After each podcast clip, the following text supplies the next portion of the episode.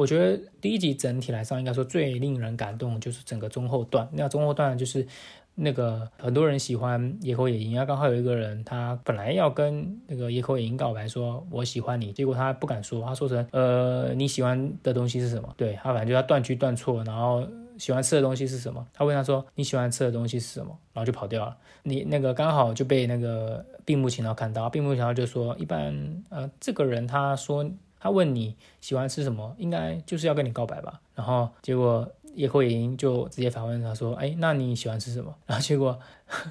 闭目想到居然就说他喜欢吃拿坡里，那个拿坡里的是什么？应该是意大利面是吧？很好笑。就是居然他真的回答吃的，就你自己才说这句话的意思是什么？那结果用在你自己身上，你居然就没有把它当成，就很好笑。我觉得这些都是一些小技巧，就是人设，就是并无情套的人设，在这边就整个人就会好起来。就是啊，他真的是一个很直、很直直男。就连到后面说他为什么参加自卫队，就是因为他想要保护保护家人，就这么简单。然后还有就是野口野樱看到自卫队的飞机觉得很帅，他就跑去跑去挡。这真的这个设定太日本的漫画了。我觉得真的是太太棒了，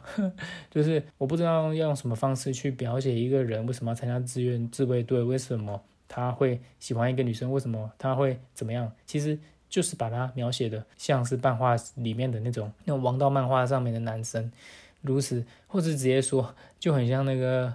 异世界归来的舅舅一样啊，人家跟你告白，你居然完全不知道，那你那么喜欢人家，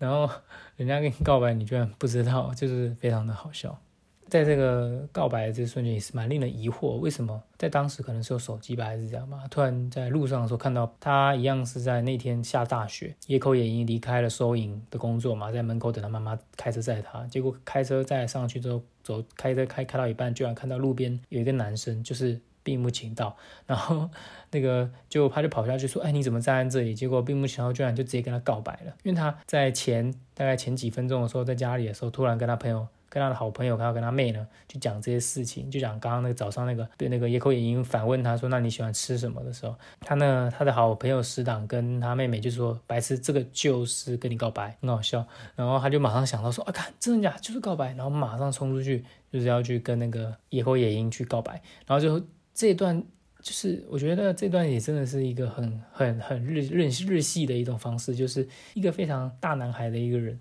他就这样突然发现说啊，原来你你也喜欢我，你也喜欢我，那我也喜欢你，我就要赶快跟你告白，然后也不管怎么样就冲出去，又冲出去，然后在一个路灯，然后大雪纷飞的一个夜晚呢，就这样。连他妈妈都还在车上，然后特地等他们两个，就这样看着他跟他告白，然后就真的很酷。这段其实也很重要，因为他对这个以后演员告白的时候，他说了一句：“他说我从第一次遇到你的时候，我就一直很喜欢你。”这句话其实蛮重要。首先是第一次遇到你，我第一次遇到你的时候，我就一直喜欢你。所以他们第一次遇到的时候，这句话虽然在一开始听的时候你并不会觉得有什么，但是当你看到最后一集就知道说，哦，他们第一次遇到的时候并不是在学校，是在这个考前国中包哪一次模拟考前的一个火车上。所以说真的，就真的是第一次看到你的时候就超级喜欢，就喜欢你。这句话还蛮。就是要不是并不情到今天是佐藤健还有那个木户大圣所演的话，那这真的就是一个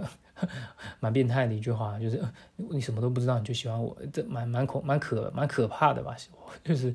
对，那当然这是一个纯爱剧，所以没有必要去探讨这个。总之，我第一次遇到你就好喜欢你。那野口野樱当然也回应他，他就说我也喜欢你啊，胖。宇多田光的这个《My First Love》的第一句，也就刚好响起，在那个大雪纷飞上，我只能说这部剧真的是很成功的地方，就是这种告白，这种漫画式的告白，拍的竟然这么的唯美，在一个大雪纷飞的夜晚，然后这个路灯，然后那个路灯就像照在那个野口野樱的脸上，然后野口野樱的脸上如此的幸福，反之并不情到是多么的这个直男脸，就是很。兴奋到不行的那个脸，那两个人呢就是紧紧相拥，然后人家妈妈在旁边看着，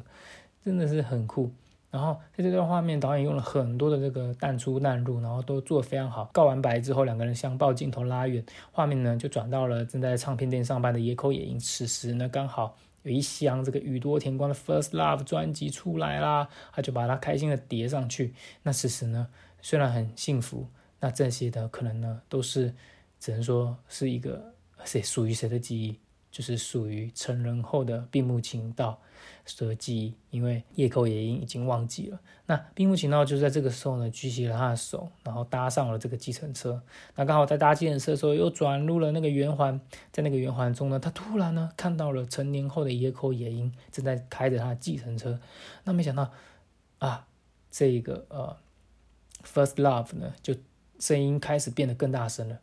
这个开始暗示之后的剧情。就是在这个音乐之下呢，这个音乐就如同这个圆盘的不断在转。这个圆盘呢，它突然画面转成了俯视，看了这整个旭川圆盘上的这些车子不断的旋转，那就如同呢这个唱片，唱片在这个唱盘上面不断的旋转，所以可以说是非常的非常的一个一个非常好的一个隐喻吧。虽然这已经不叫隐喻了，这个就是就是很明显导演就是要你看得懂的意思。那我自己还有一个另外一种解读啊，我觉得这个旭川圆盘啊，它其实就像是一个人生的一个圆环呐。我觉得这个圆环有很多出口，那也许有些人他跟你一起转进了你的人生的圆盘里，那有些人他转出去了，有些人他还在转。那其实你真的说不准，说他可能就在下一个出口，是不是就会离开了你？那初恋其实也就是这样。我们一直以为我们的人生的这个圆盘呢，看到了一台车跟我们走在一起，或是看到了一个好朋友跟我们一起上了车什么的。也许他在下一个路口，他在下一个道路呢，他就选择了要下车。那或者是他，你可能呢就再也没有看不到这个人了，因为你还在你人生的圆盘上面不断的旋转。那到底谁还会再卷进来，有谁会再卷出去呢？所以说不准，这就是你的一个人生。所以第一集呢，很重要的是一边交代的人物，他一边预示的剧情的走向。所以其实第一集它并不是一个第一集，它其实应该是一个 你一定要再看的第一集。也就是说，它是一个有点有点类似圆环的概念，就是你看完了九集之后呢，你再去看第一集，你就会觉得哇哇哇哪里不一样，然后然后你就想要再看第二集，然后你会发现哇哇哇哪里可以去看的彩蛋，就是一个非常好的，就是一个非常好的一个循环。那你可以再看第二遍，那每个人都有两次点击，那假设有一千个人看，就有两千万点阅。不是不是一千个人看一，假如有一千万个人看，就两千万点阅，对，就是这个意思。那我觉得很重要的是，第一集其实就是一个很多，你重新再看，你就会觉得哇，当初真的有好感人啊，因为他们两个人在一起的时候是多么的单纯，就是一个人看到对方觉得很漂亮就在一起，这这这就是初恋嘛。我觉得所有的初恋都这样，包含我自己的初恋也是，就真的只是看到对方而已，觉得好看。就就在一起，就是这么简单，就没没有什么别的，真的很强好笑。所以，嗯，说真的，嗯，第一集就是请大家看完之后，也可以分享一下自己的感觉吧。啊，以上就是我自己看完的感觉。